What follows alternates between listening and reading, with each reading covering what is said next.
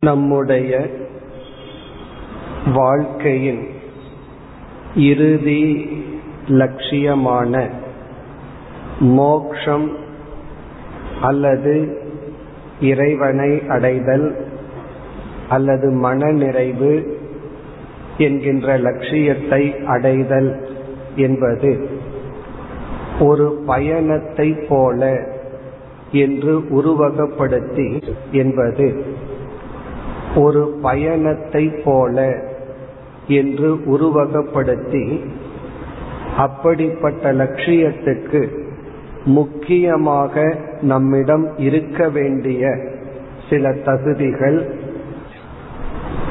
நம்முடைய உடல் வாகனமாக ஒப்பிடப்பட்டது நம்முடைய வாகனத்தை நாம் எப்படி நல்ல நிலையில் வைத்திருப்போமோ அதுபோல இந்த உடலை நாம் எப்படி நல்ல நிலையில் வைத்திருப்போமோ அதுபோல இந்த உடலை ஆரோக்கியமாக வைத்திருக்கத்தான் யோகம் துவங்குகின்றது. யோகத்தினுடைய முதல் படி ஷரீர ஆரோக்கியம் உடலினுடைய ஆரோக்கியம். பிறகு அடுத்ததாக நம்முடைய உடல் எந்த திசையை நோக்கி செல்லும் நம்முடைய உடல் எங்கு செல்லும் என்பது நம்முடைய அறிவின் அடிப்படையில். தேரை ஓட்டுபவன் தான் தேரை அழைத்து செல்கின்றான். அந்த தேரோட்டியினுடைய ஸ்தானத்தில் புத்தியானது ஒப்பிடப்பட்டது.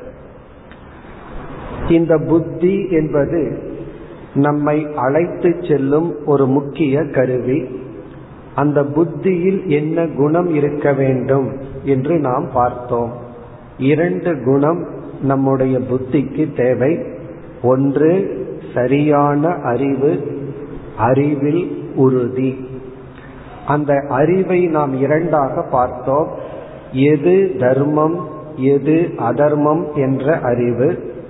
பிறகு எது நிலையானது எது நிலையற்றது? அந்த நிலையானது என்ற அறிவு வந்தால் அது நம்முடைய சாத்தியம் நம்முடைய லட்சியமாகும்.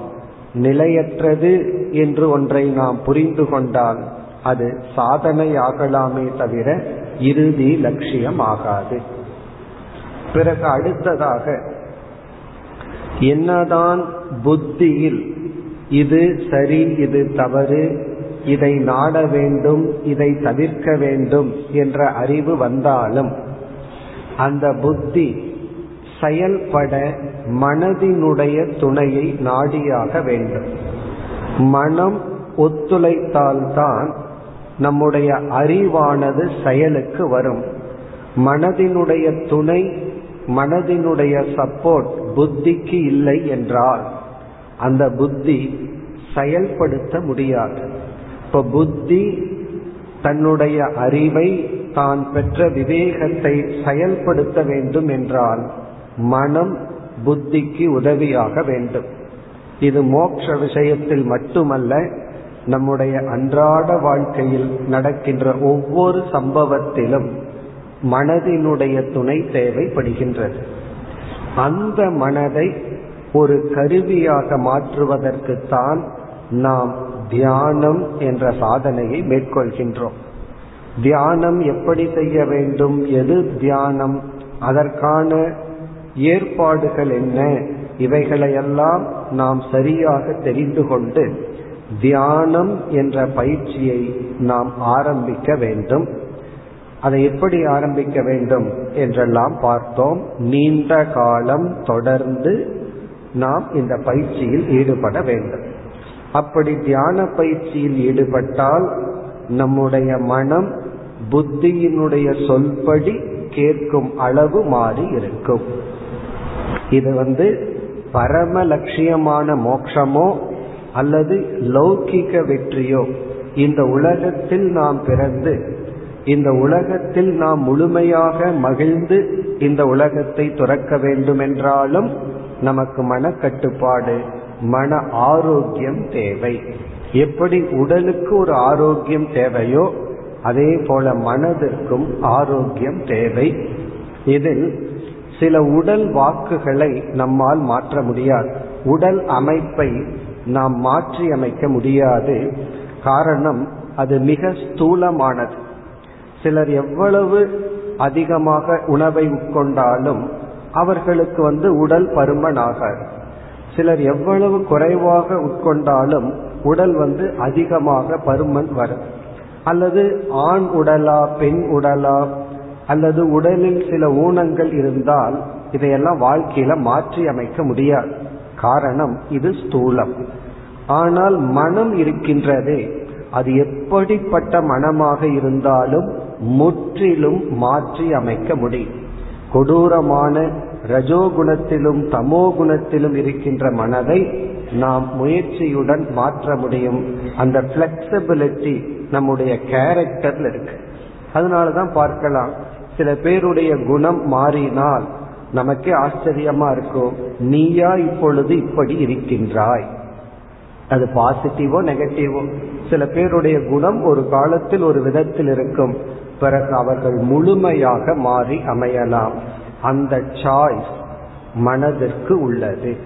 இதிலிருந்து என்ன தெரிகிறதுனா மனம் எப்படிப்பட்டதாக இருந்தாலும் சரியான முயற்சியின் மூலம் மனதை நாம் மாற்ற முடியும்.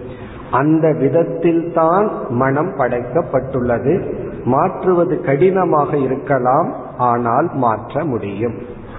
பிறகு அடுத்த பண்பாக நாம் பார்த்தது ரதத்தை குதிரைகள் இழுத்து செல்வது போல நம்முடைய உடலை இழுத்து செல்வது ஐம்புலன்கள் ஐந்து இந்திரியங்கள்.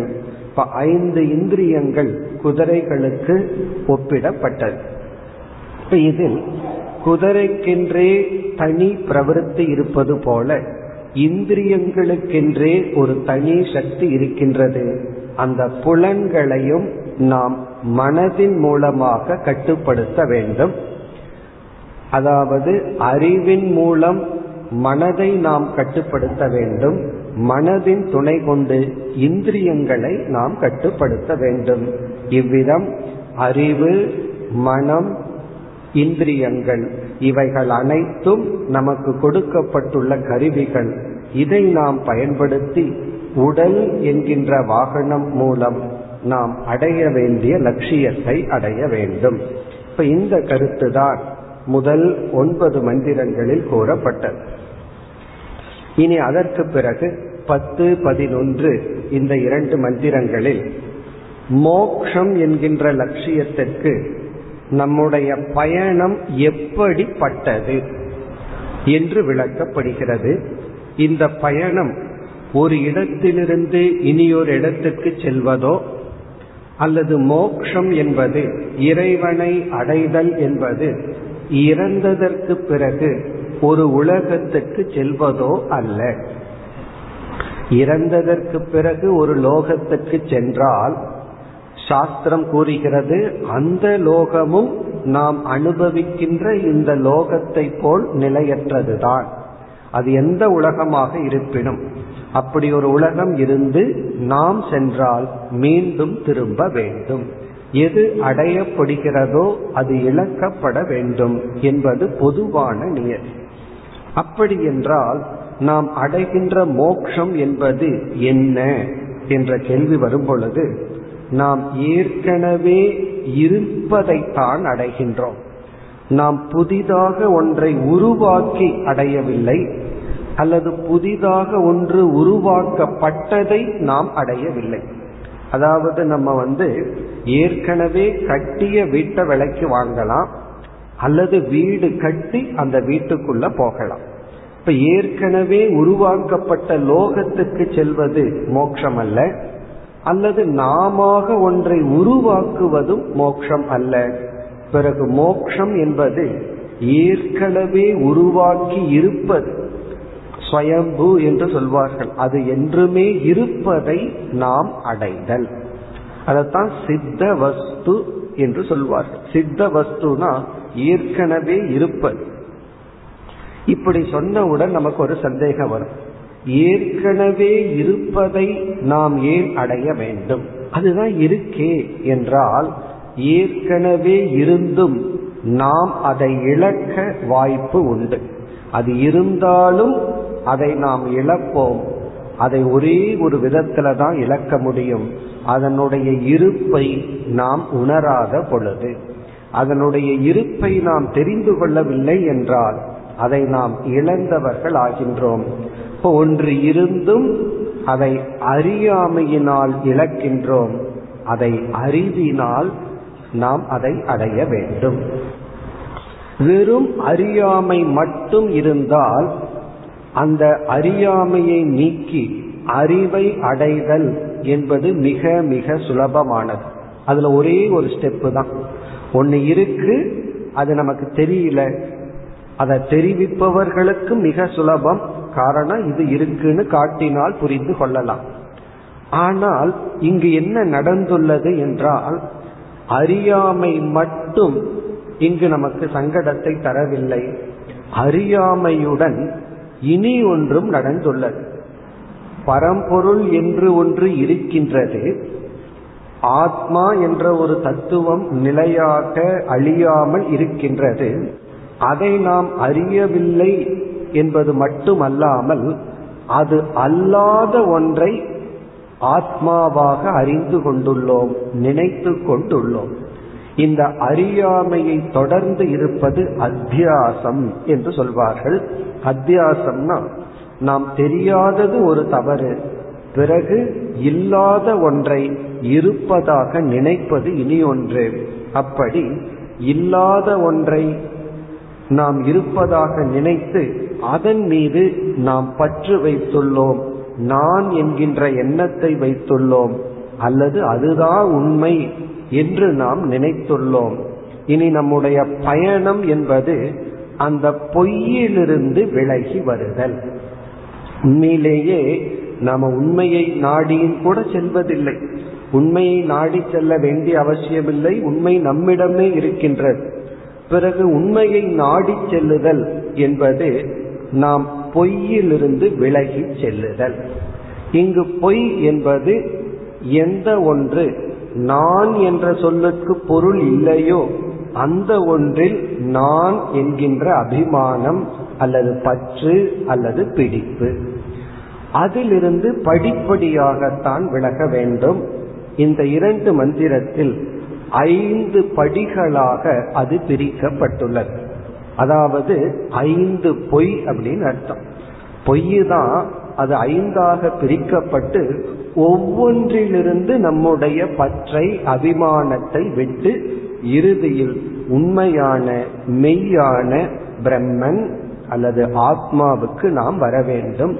இந்த ஐந்து படிகளை ஐந்து கோஷங்கள் என்று நாம் அழைக்கின்றோம். ஐந்து கோஷங்கள். அதுல முதல் கோஷம் வந்து இந்த ஸ்தூல உடல் இந்த ஸ்தூல உடல் வந்து எதனால் ஆனது என்று நம்ம பார்த்தோம்னா இந்த உடல் உணவினால் ஆனது பிறகு உணவால் காக்கப்படுகிறது மீண்டும் உணவாகவே செல்கிறது. பூமியில நம்முடைய உடலை புதைத்து விட்டால் அது மண்ணுக்கு உணவாகின்ற. அப்ப இந்த உடல் உணவு மயமாக இருப்பதனால் இந்த உடலை வந்து அன்னமய கோஷம் என்று அழைக்கின்றோம். இப்ப நம்முடைய பற்று நான் என்கின்ற எண்ணம் இந்த ஸ்தூல உடலில் இருக்கின்றது. அப்படி இந்த ஸ்தூல உடலில் இருக்கும் பொழுது இந்த உடலினுடைய அனைத்து தன்மையும் என்னுடைய தன்மை அது நானாகி விடுகின்றேன். பிறகு சாஸ்திரம் என்ன சொல்கின்றது? இந்த ஸ்தூல உடலே அதாவது இறுதியானது அதுவே சாரம் அதுவே காரணம்னு நீ நினைக்கும் பொழுது அடுத்த ஒரு தத்துவத்தை நமக்கு அறிமுகப்படுத்தி இந்த உடல் உனக்கு பிரியமாக இருப்பதற்கு காரணம் அல்லது இந்த உடல் உடலாக இருப்பதற்கு காரணம் இந்த உடலுக்குள் சென்று வருகின்ற பிராண சக்தி. பிராணன் இருப்பதனால்தான் இந்த உடல் இருக்கின்றது. ஆகவே இந்த உடல் முழு பொருள் அல்ல இறுதி பொருள் அல்ல. இதற்கு காரணம் நம்முடைய பிராணன். அப்ப உடனே நம்ம என்ன புரிந்து கொள்ள வேண்டும்? ஆகவே நான் இந்த உடல் அல்ல நான்கிற புத்தியை எடுத்து பிராணனில் வைக்க வேண்டும். அது பிராணமய கோஷம். பிறகு அடுத்ததாக பிராணனும் அது ஒரு இயந்திரத்தை போல் செயல்பட்டு கொண்டு வருகின்றது. நம்முடைய அனைத்துக்கும் அனைத்து சுகதுக்கத்தையும் அனுபவிப்பது நம்முடைய மனம். அடுத்து நமக்கு அறிமுகப்படுத்தப்படுவது நம்முடைய மனம். காரணம் மனம்தான் நம்முடைய இன்ப துன்பத்துக்கு காரணம். ஆழ்ந்த உறக்கத்தில் மனம் இல்லை எந்த துயரமும் இல்லை. மனம் என்று ஒன்று விழித்து கொண்ட பொழுதுதான் நம்மை நாம் தனிப்பட்டவர்களாக தனிமைப்படுத்தப்பட்டவர்களாக உணர்ந்து நாம் சம்சாரத்தை அனுபவிக்கின்றோம். ஆகவே நான் என்ற சொல்லுக்கு ஸ்தூல உடலை விட்டு பிராணனை விட்டு மனதிற்கு வர வேண்டும். அப்படின்னா மனம்தான் நான். பிறகு அதற்கு அடுத்த பகுதி அடுத்தபடியாக இந்த மனமும் கூட அறிவின் அடிப்படையில் தான் இயங்குகின்றது. சரியான அறிவு இருந்தால் சரியா செயல்படும். தவறாக அறிவு இருந்தால் அது தவறாக செயல்படும். ஆகவே நான் விஞ்ஞானமயமானவன் அறிவு ரூபமானவன் என்று அறிவில் நம்முடைய அபிமானத்தை வைத்த இப்ப அறிவில் அபிமானம் வைக்கும் பொழுது மனதினுடைய குணங்கள் எல்லாம் நம்மை பாதிக்காது உடலினுடைய தன்மை நம்மை தீண்டுவதில்லை. பிறகு அதற்கு அடுத்தபடியாக சென்றால் நம்முடைய லட்சியங்களை நம்ம எவ்வளவோ சொல்லுவோம். என்னுடைய லட்சியம் இது என்னுடைய நான் அடைய வேண்டியது இது அதுன்னெல்லாம் சொல்லிட்டு இருப்போம். இறுதியில நம்ம பார்த்தோம்னா எல்லா ஜீவராசிகளினுடைய லட்சியமுமே ஆனந்தம் என்று சாஸ்திரம் கூறுகிறது. இன்பத்தை தான் ஆனந்தத்தை தான் எல்லா ஜீவராசிகளும் நிபந்தனையின்றி தேடுகிறது. ஒருவர் சொல்லலாம் இல்ல தவம் பண்றதுதான் என்னுடைய லட்சியம். நான் கஷ்டப்படுவது லட்சியம்னு சொன்னா அப்படி கஷ்டப்படுறதுனால அவர்களுக்குள்ள ஒரு ஆனந்தத்தை பார்க்கின்றார்கள். நம்ம வந்து உணவை உட்கொண்டா அதுல ஒரு மகிழ்ச்சி இருக்கு.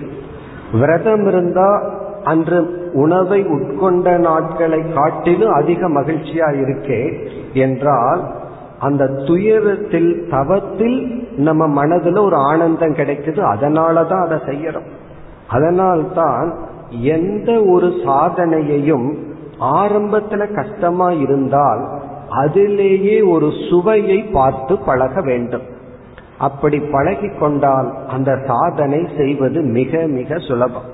அது போலதான் தியானம்ங்கிற சாதனை. தியானம்ங்கிற சாதனையையும் கூட அதில் ஒரு மகிழ்ச்சி வருவது போல் நாம் பழகி கொள்ள வேண்டும். நம்முடைய அணுகுமுறையில் அது நமக்கு மகிழ்ச்சிக்குரிய ஒரு செயலாக மாற்றி அமைக்க வேண்டும். இப்ப நாம் உண்மையில் விரும்புவது ஆனந்தம். அப்ப நம்முடைய கவனம் எல்லாம் ஆனந்தத்தை கொடுக்கின்ற பொருளிலிருந்து ஆனந்தத்துக்கு சென்று விடும். இப்ப இறுதி கேள்வி இந்த ஆனந்தம் அல்லது மன நிறைவு என்பது வெளியிருந்து வருவதா? அல்லது இந்த ஆனந்தத்துக்கான மூலம் என்ன? என்பதுதான் நம்முடைய இறுதி கேள்வி.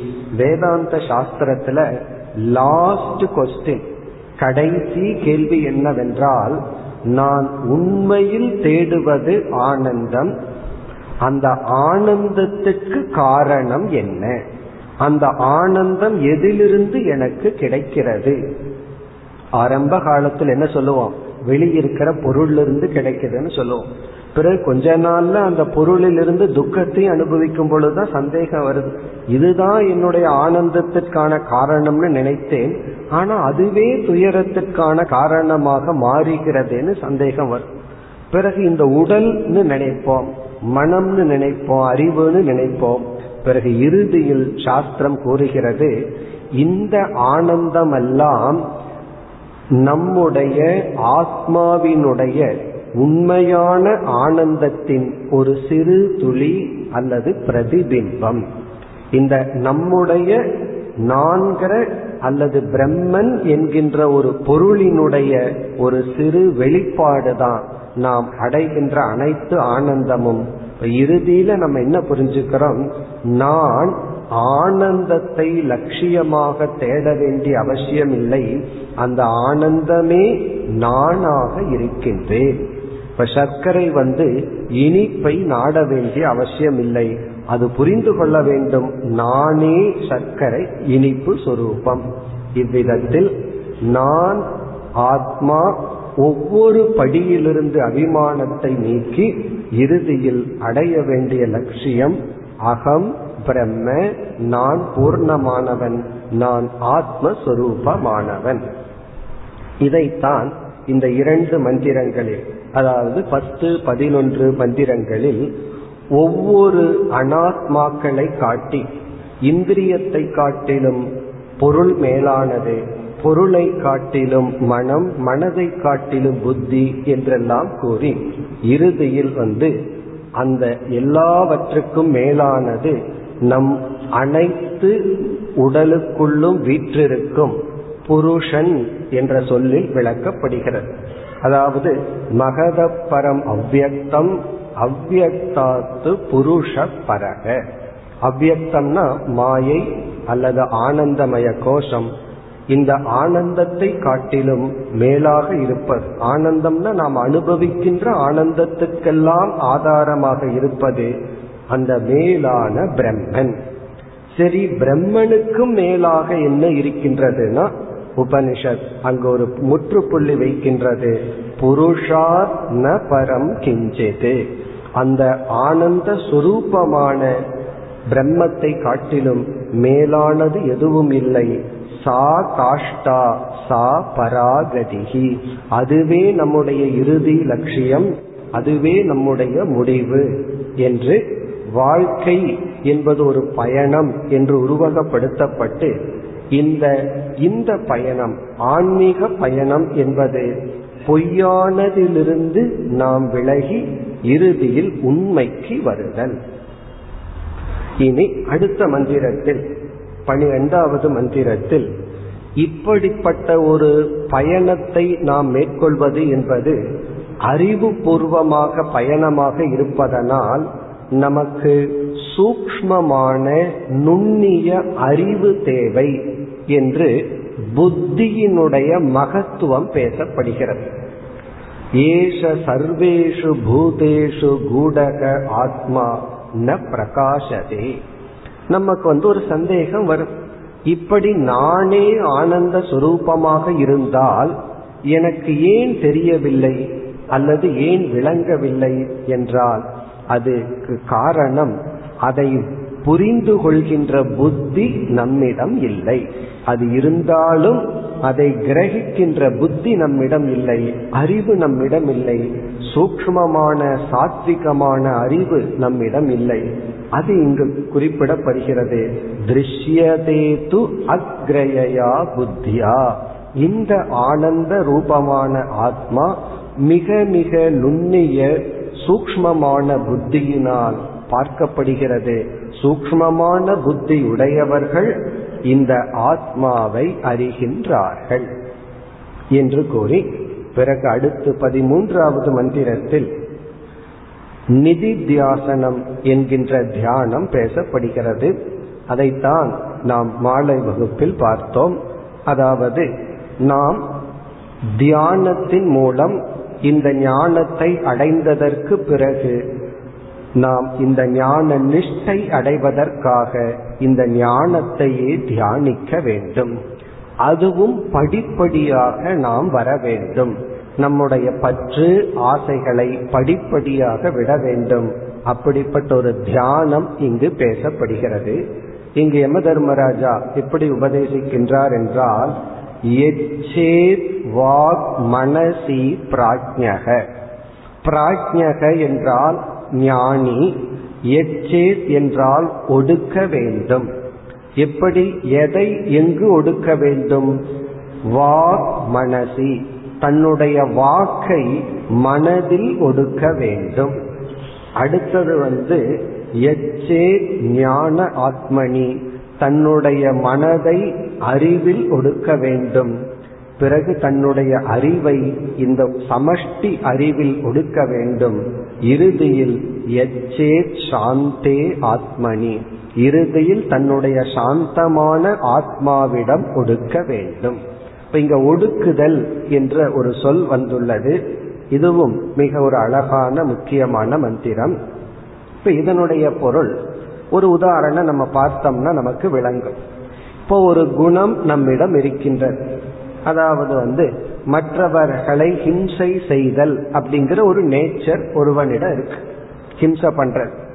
ஆரம்பத்துல அவனுடைய ஹிம்சை வந்து ரொம்ப கிராஸா இருக்கும். ரொம்ப ஸ்தூலமா இருக்கும். தன்னுடைய உடல் அளவில் ஒருவனை தாக்குவான். சிறு வயதுல நம்ம அதான் பண்ணியிருப்போம். ஒரு நண்பனுடன் கோவப்பட்டுட்டா நம்ம உடனே என்ன பண்ணுவோம்? கையில அவனை அடிப்போம். உடல் அளவில் அவனை ஹிம்சப்படுத்துவோம்.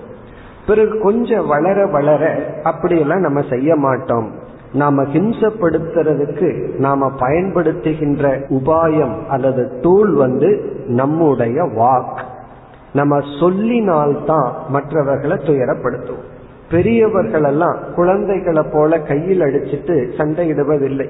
பிறகு அந்த யுத்தமே வாக்குல தான் நடக்கும். பார்த்தோம்னா சின்ன குழந்தைக கையில காலில் அடிச்சுக்கோம் பெரியவர்கள் எல்லாம் வாக்குல தான் பரிமாறி கொள்வார்கள். ஒருத்தனை ஹிம்சப்படுத்தணும்னா அதற்குரிய சொல்லை பயன்படுத்துவார்கள். அவர் என்ன செய்வார்? அதை விட அதிக ஹிம்சைப்படுத்துகின்ற சொல்லை பயன்படுத்துவார். இப்படித்தான் அந்த யுத்தம் நடக்கும். இப்ப நம்ம வந்து ஹிம்சப்படுத்த கூடாதுன்னு சொன்னா நம்ம எப்படி ஆரம்பிக்கணும்? முதல்ல ஸ்தூல உடல் வழியாக யாரையும் துன்புறுத்த கூடாது பிறகு அடுத்து எடுத்துக்கொள்ள வேண்டிய நியமம் வந்து என்னுடைய சொல்லால் யாரையும் துயரப்படுத்த கூடாது அதற்கு பிறகு பார்த்தோம்னா நம்ம வாயை அடக்கிடுவோம் மனசை அடக்க முடியாது. மனசு வந்து அவர்களை சபிச்சுட்டே இருக்கு. அப்ப மனதாலும் ஒருவருக்கு ஹிம்சையை நினைக்க கூடாது இப்ப நம்ம அகிம்சைய வந்து படிப்படியா பின்பற்ற வேண்டும். முதல்ல கிராஸ் லெவல்ல பிறகு வந்து அதை விட சூக்மம் அதை விட சூக்மம்னு சொல்லி இறுதி அஹிம்சை அப்படிங்கிறது. மற்றவர்கள் நமக்கு என்ன ஹிம்சை செய்தாலும் அதை அவர்களிடம் நம்மை காப்பாற்றி கொள்ள அல்லது அவர்களுக்கு அறிவை புகட்ட நம்ம பனிஷ்மெண்ட் கொடுக்கலாம். அதெல்லாம் நம்ம செய்யலாம். ஆழ்ந்த மனதில் எந்த ஒரு சாபத்தை கொடுத்தலோ வெறுப்போ இல்லாமல் பார்த்து கொள்ளுதல். இப்படி ஒரு வேல்யூல நம்ம எப்படி படிப்படியா ஒடுக்கிறோமோ அதே போல நம்முடைய அபிமானத்தை நான் அப்படிங்கிறத வாக்கிலிருந்து மனம் மனதிலிருந்து புத்தி இப்படி ஒடுக்கி வந்து பிறகு ஒரு ஸ்டேஜில் என்ன செய்யணும்? எந்த ஒரு அறிவு இந்த புத்தியை பிரகாசப்படுத்துகிறதோ அதே அறிவுதான் அனைத்து புத்தியையும் பிரகாசப்படுத்துகின்றது என்று உணர்ந்து பிறகு இறுதியில் நான் சாந்தமானவன் நான் பூர்ணமானவன் நிறைவானவன் என்று நாம் உணர வேண்டும். இந்த ஒரு நிதித்தியாசனத்தை கோரி பிறகு இந்த அத்தியாயத்தை யமதர்மராஜா முடிப்பதற்கு முன் அடுத்து பதினான்காவது மந்திரத்தில் மூன்று பண்புகளை உபதேசம் செய்கின்றார். மூன்று பண்பு அல்லது அட்வைஸ்னு சொல்லலாம். உபதேசம் செய்து பிறகு நிறைவு செய்ய போகின்றார். இந்த பதினான்காவது மந்திரம் உத்திஷ்டத ஜாகிரத பிராபிய வரான் நிபோதத. முதல் வரியில் உத்திஷ்டத ஜாகிரத பிராபிய வரான் நிபோதத க்ஷுரஸ்ய தாரா நிஷிதா துரத்யா துர்கம் பதஸ்தத் கவையோ வதந்தி. கவையோ வதந்தினா ஞானிகள் இவ்விதம் கூறுகின்றார்கள். அப்படி யம தர்மராஜாவே சொல்ற இவ்விதம் ஞானிகள் பேசுகின்றார்கள்னு சொல்லி இங்கு ஒரு மூன்று வேல்யூ அல்லது மூன்று பண்புகள் அல்லது மூன்று விதமான அட்வைஸ் அவர் செய்கின்றார். முதல் சொல் நச்சுக்கேதனை பார்த்து அல்லது சாதகர்களாகிய நம்மை பார்த்து கூறுகின்றார் உத்திஷ்டத. உத்திஷ்டத என்றால் எழுந்து கொள்வீர்களாக. உத்திஷ்டத என்றால் எழுந்து கொள்வீர்களாக. ஜாகிரத என்றால் விழித்து கொள்வீர்களாக. நீங்கள் எழுந்து கொள்ள வேண்டும் நீங்கள் விழித்து கொள்ள வேண்டும்.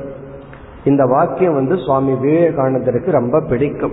அவருடைய உபதேசத்துல பார்த்தோம்னா எழுமின் விழுமின் என்பதெல்லாம் இதிலிருந்து எடுத்துள்ளார். பல உபதேசங்கள் கொட்டேஷன்ஸ் எல்லாம் விவேகானந்தர் கட்டோபனிஷத்திலிருந்து எடுத்துள்ளார். அவருக்கு நச்சிகேதன் கதைன்னா அவ்வளவு பிடிக்கும். அதுல வந்து இந்த மந்திரத்தை எடுத்துக்கொண்டுள்ளார் காரணம் என்னன்னா இது நம்மை உற்சாகப்படுத்தும் விதத்தில் பேசப்பட்டுள்ள.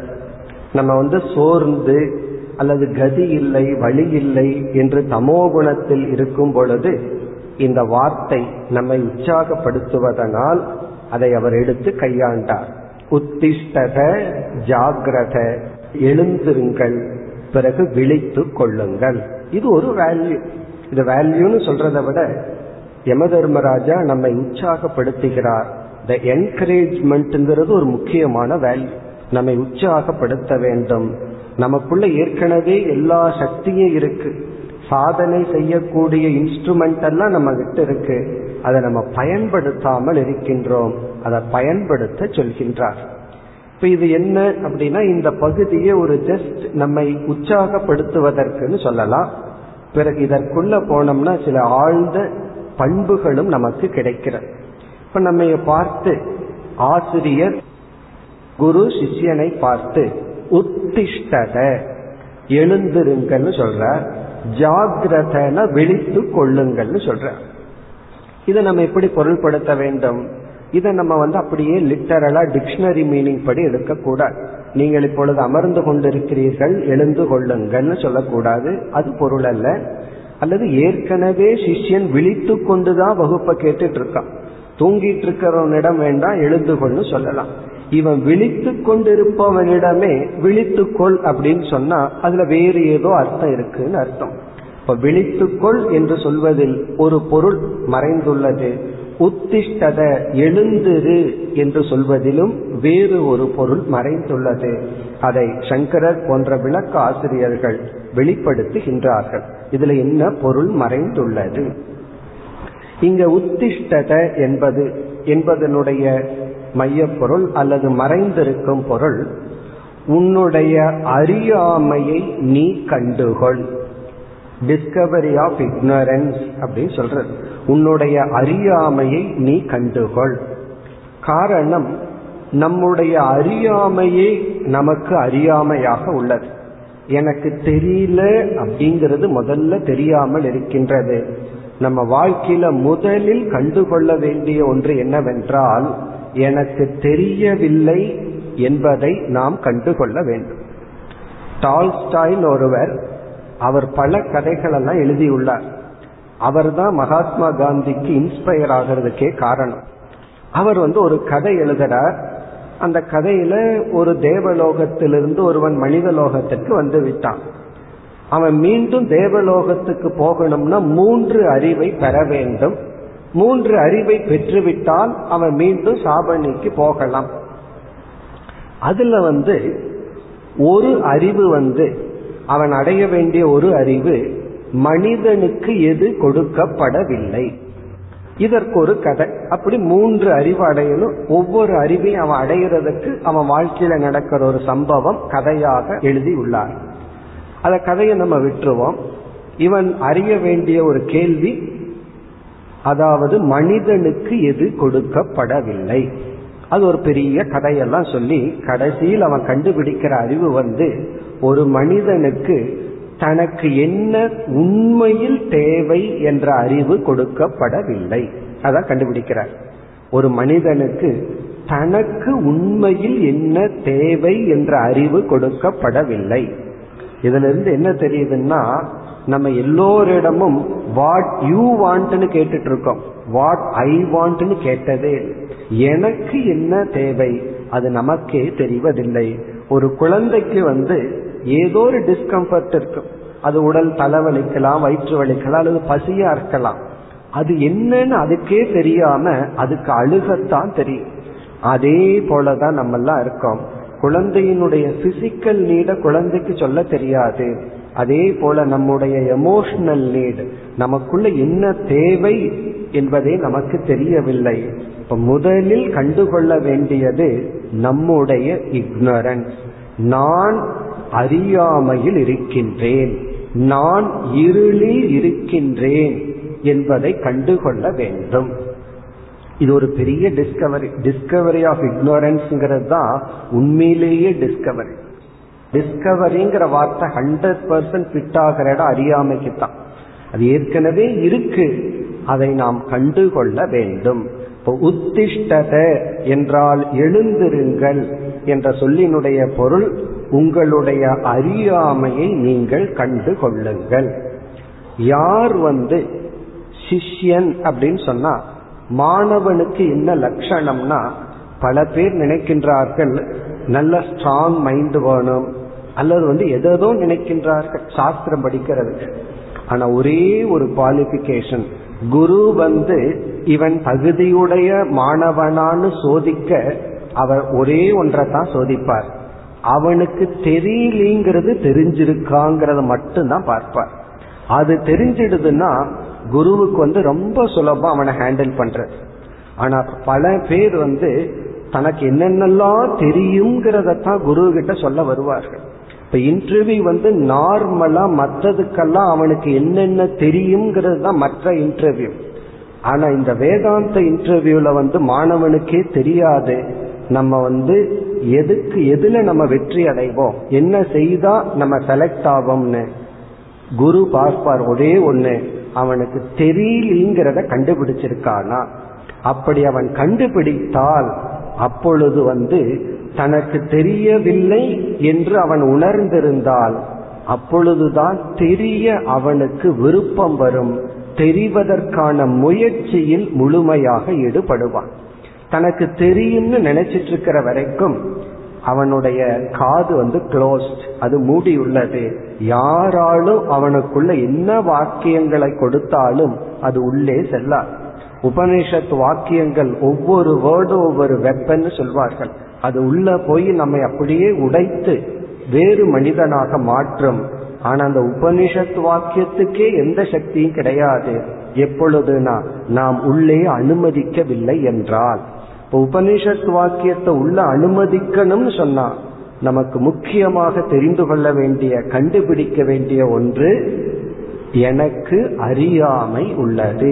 என்னுடைய அனைத்து அனர்த்தத்துக்கும் என்னுடைய இக்னரன்ஸ் தான் காரணம். என்னை சுற்றி இருப்பவர்களோ மற்றவர்களோ யாரும் காரணம் அல்ல என் மனதில் உள்ள அறியாமையில் நான் துயரப்படுகின்றேன். அல்லது நான் அறிவற்றவன்.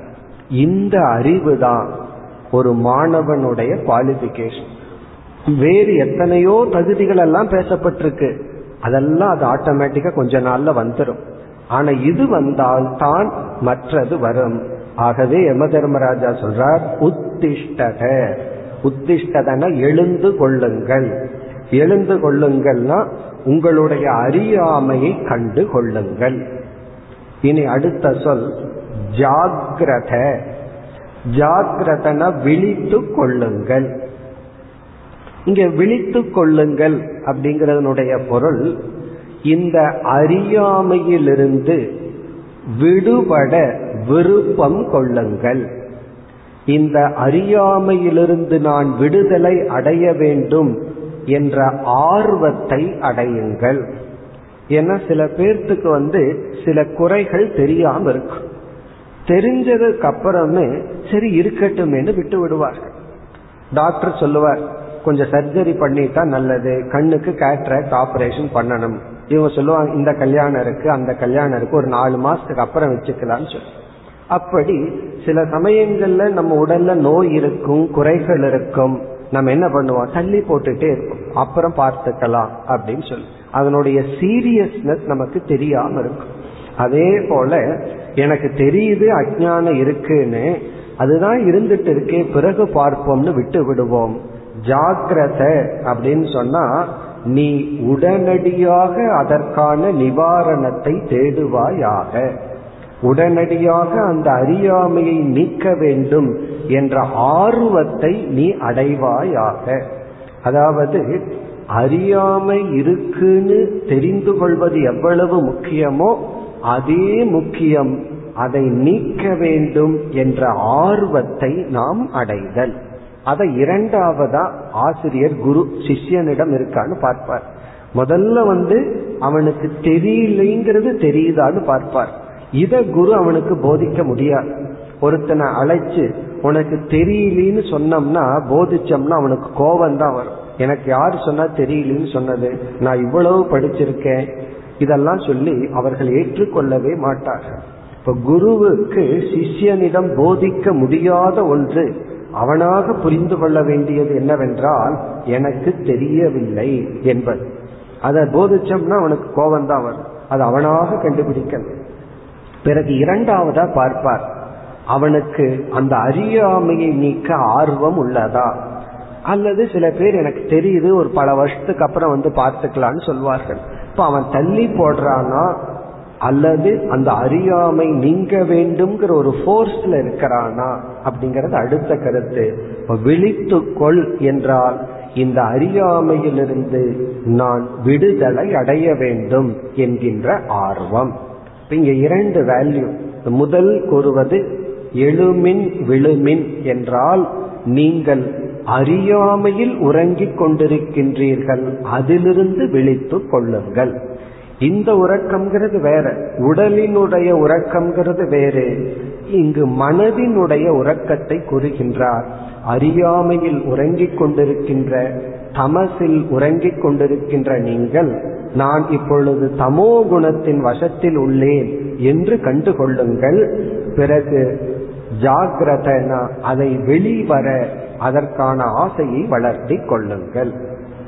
இனி இரண்டாவது அடுத்த வேல்யூ இந்த உத்திஷ்டத ஜாகிரதங்கிறது ஒரு பேர் ஒரு வேல்யூ இனி அடுத்தது அறியாமையிலிருந்து நான் விடுதலை அடைய என்ன செய்ய வேண்டும்? அடுத்த பண்பு பிராபிய வரான் நிபோதத. நிபோததன அறிவை அடைவீர்களாக. நிபோததன அந்த அறிவை அடைவீர்கள் அல்லது அறியாமையை நீக்குவீர்களாக. அதை எப்படி நீக்குவது? பிராபிய வரான். பிராபியனா அடைந்து. வரான் அப்படின்னா ஆசிரியரை குருவை அல்லது சான்றோரை. மேலானவர்களை அல்லது அறிவை உடையவர்களை அடைந்து நீக்குவீர்களாக. எதை? அறியாமையை.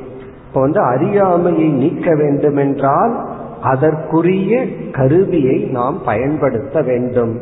இங்கு எதை பற்றிய அறியாமை? உலக விஷயத்தை பற்றி அறியாமை இருந்தால் அதை போதிப்பவர்களிடம் நாம் அடைய வேண்டும். அவர்களை நாம் அடைய வேண்டும். இங்கு நம்மை பற்றி அறியாமை என்றால் நம்மை பற்றி போதிக்கின்ற சாஸ்திரத்தை நாம் அணுக வேண்டும். அதை நாம் கேட்க வேண்டும். உபனிஷத்தினுடைய சப்ஜெக்ட் மேட்டர் வந்து நான் தான் என்னை பற்றி பேசுவது உபனிஷத். இந்த உலகத்துல ஒவ்வொரு சயின்ஸ் ஒவ்வொரு விஞ்ஞானத்துக்கும் ஒவ்வொரு சப்ஜெக்ட் மேட்டர் இருக்கு.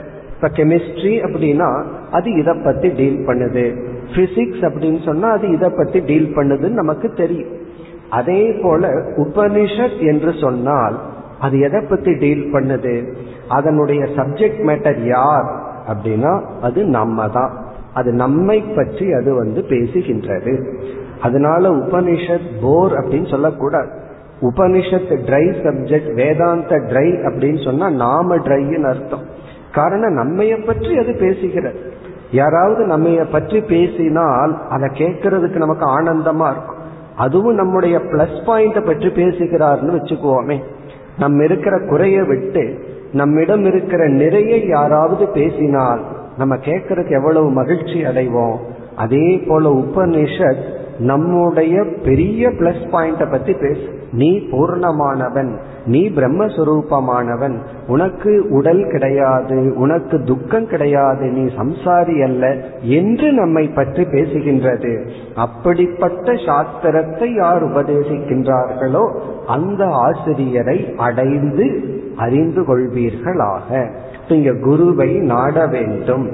எதற்கு நான் அறியாமையில் இருக்கின்றேன் என்று கண்டுகொண்டு அந்த அறியாமையை நீக்க வேண்டும் என்ற ஆர்வத்தை வளர்த்து கொண்டு அறியாமையை நீக்க அறிவை கொடுக்கும் சாஸ்திரத்தை போதிப்பவர்களிடம் நாம் நாட வேண்டும். இந்த முதல் வரியில ஒரு இது வேல்யூ அதாவது ஒரு சிஷ்யன் என்பவன் முதலில் தான் அறிவிலி என்று புரிந்து கொள்ள வேண்டும். பிறகு அந்த அறியாமையிலிருந்து நீங்க வேண்டும் என்ற ஒரு ஆர்வத்தை வளர்த்தி கொண்டு அறிவை அடையும் சரியான உபாயத்தை அடைய வேண்டும். இது வந்து முதல் வரியில. பிறகு இரண்டாவது வரி. அதில் முற்றிலும் வேறு ஒரு பண்பை அல்லது எச்சரிக்கையை யமதர்மராஜா போதிக்கின்றார். க்ஷுரஸ்ய தாரா நிஷிதா துரத்தியா துரத்தியான்னா கடினம் கடப்பது கடினம் அப்படின்னு சொல்ற। எதை கடப்பது கடினம் இந்த அறியாமை இருக்கே அதை நீக்குவது அவ்வளவு சுலபம் அல்ல ஒரு ஸ்தூலமான ரொம்ப கிராஸான ஒரு கவர் இருந்துச்சுன்னா அதை எப்படியாவது உடைச்சிடலாம் இந்த அறியாமை என்ற ஒரு திரையை நாம் கடப்பது மிக மிக கடினம். துர்க்கம் பதஸ்த கவையோ வதந்தி. இங்க யமதர்மராஜா சொல்றார் இது கடினம் என்று நான் சொல்லவில்லை. கவயக வதந்தி கவயகன ஞானிகள் இந்த பாதையில் கடந்து சென்றவர்கள். இந்த பாதையில் சென்று லட்சியத்தை அடைந்த அந்த ஞானிகள் கூறுகின்றார்கள் துர்க்கம் இதை கடப்பது மிக மிக கடினம். அதாவது மோட்சத்தை அடையும் பாதை இருக்கே அது கடினமான பாதை. அது அவ்வளவு சுலபமாக கடந்து விட முடியாது. பிறகு அதுக்கு ஒரு எக்ஸாம்பிள் வேற சொல்றார். இது எதை போல என்றால் க்ஷுரஸ்ய க்ஷுரம் அப்படின்னு சொன்னா பிளேட் அல்லது கத்தி. அந்த கத்தி வந்து தாரா அப்படின்னா முனை. நிஷிதான்னா கூர்மையாக்கப்பட்ட முனை. கூர்மையாக்கப்பட்ட முனையுடன் கத்தியுள்ளது அதன் மேல் நடந்து கடப்பது என்பது எவ்வளவு கடினமோ? கூர்மையான கத்தியின் மூலம் நடந்து அதை கடப்பது எவ்வளவு கடினமோ? அதுபோல இந்த பாதை உள்ளது. மோட்சத்துக்கான பாதை அவ்வளவு கடினமானது. இப்ப இவ்வளவு நேரம் கேட்டுட்டு வந்து ஏதோ சந்தோஷமா இருந்துச்சு நம்மளும் போயிடலான்னு சொல்லி இத கேட்ட உடனே நம்ம எதுக்கு கத்தி மேலையெல்லாம் எல்லாம் நடந்துட்டு பேசாம இருக்கிற இடத்துல இருந்துடலாம் அப்படின்னு தோன்றும். நம்ம டிஸ்கரேஜ் பண்றதுக்காக சோர்வூட்டுவதற்காக யமதர்மராஜா கூறவில்லை. நம்மை நாம் தயார்படுத்தி கொள்வதற்காக கூறுகின்றார். அதாவது ஒருவர் வந்து அமரநாத்தோ பத்ரிநாத்தோ அல்லது கைலாயத்துக்கோ போகணும்னு சொல்ற. சொன்ன உடனே இனி ஒருவர் சொல்ற அது ரொம்ப கஷ்டமா இருக்கும்னு சொல்லி. அதற்கான ப்ரிப்பரேஷன் எல்லாம் ரொம்ப தேவை. அதை சொன்ன உடனே ஒருவருக்கு வந்து சரி வேண்டான்னு விட்டு விடுவார். இனி ஒருவர் அப்படி என்றால் நான் போக விரும்புகின்றேன்னு சொல்லுவார். இப்ப கஷ்டம்னு சொன்னாவே ஒரு மைண்டுக்கு வந்து அப்ப நல்லா இருக்கும் ரொம்ப சேலஞ்சிங்கா இருக்கும் போலான்னு தோணும். இனி ஒரு மைண்டு விட்டுவிடும். இப்ப இந்த இடத்துல கஷ்டம்னு கேட்ட உடனே நமக்கு உண்மையிலேயே உற்சாகம் இரட்டிப்பாக வேண்டும். அப்ப அதையும் பார்த்துடலாமே. அந்த கஷ்டத்தையும் சந்திக்கலாம்.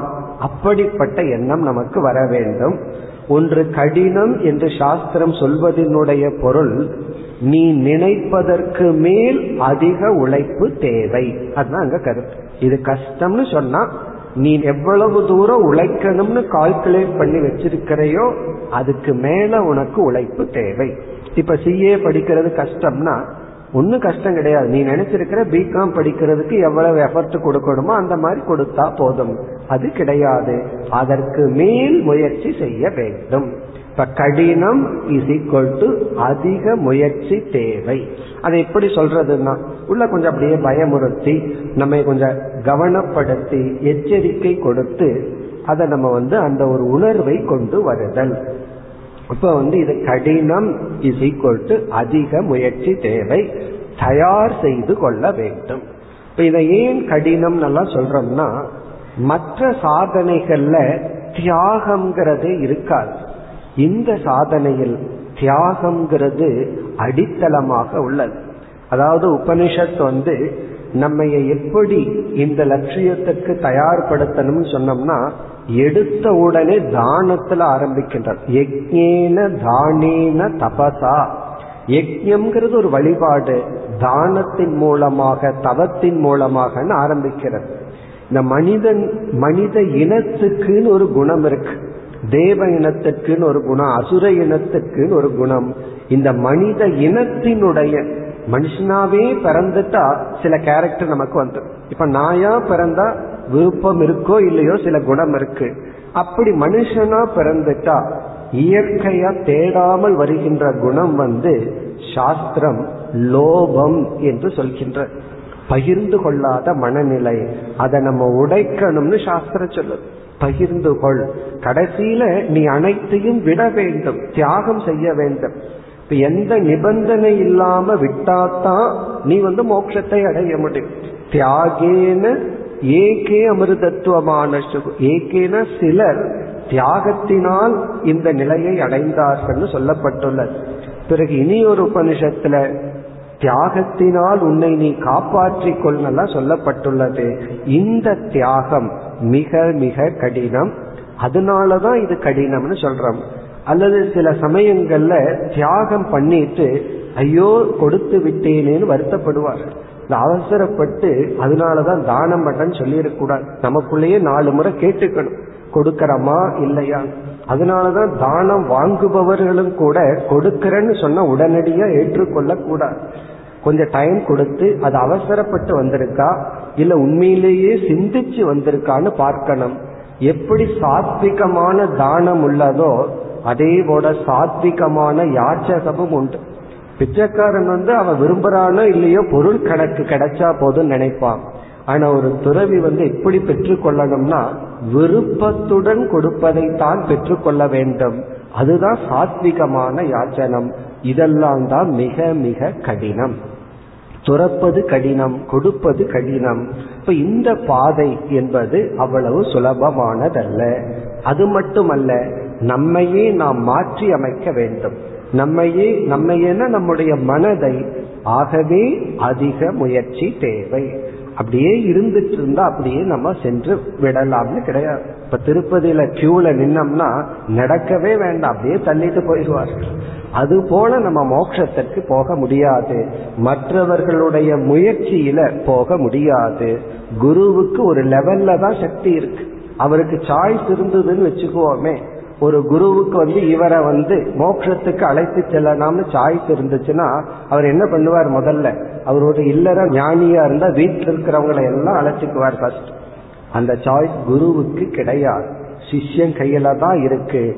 குரு எல்லோருக்கும் ஞானத்தையும் பக்தியையும் அன்பையும் கொடுக்க தயாரா இருக்கார். அதே போல ஈஸ்வரனும் பகவானும் சொல்றார் என்னுடைய அனுகிரகம் அனைவருக்கும் பொதுவாக உள்ளது.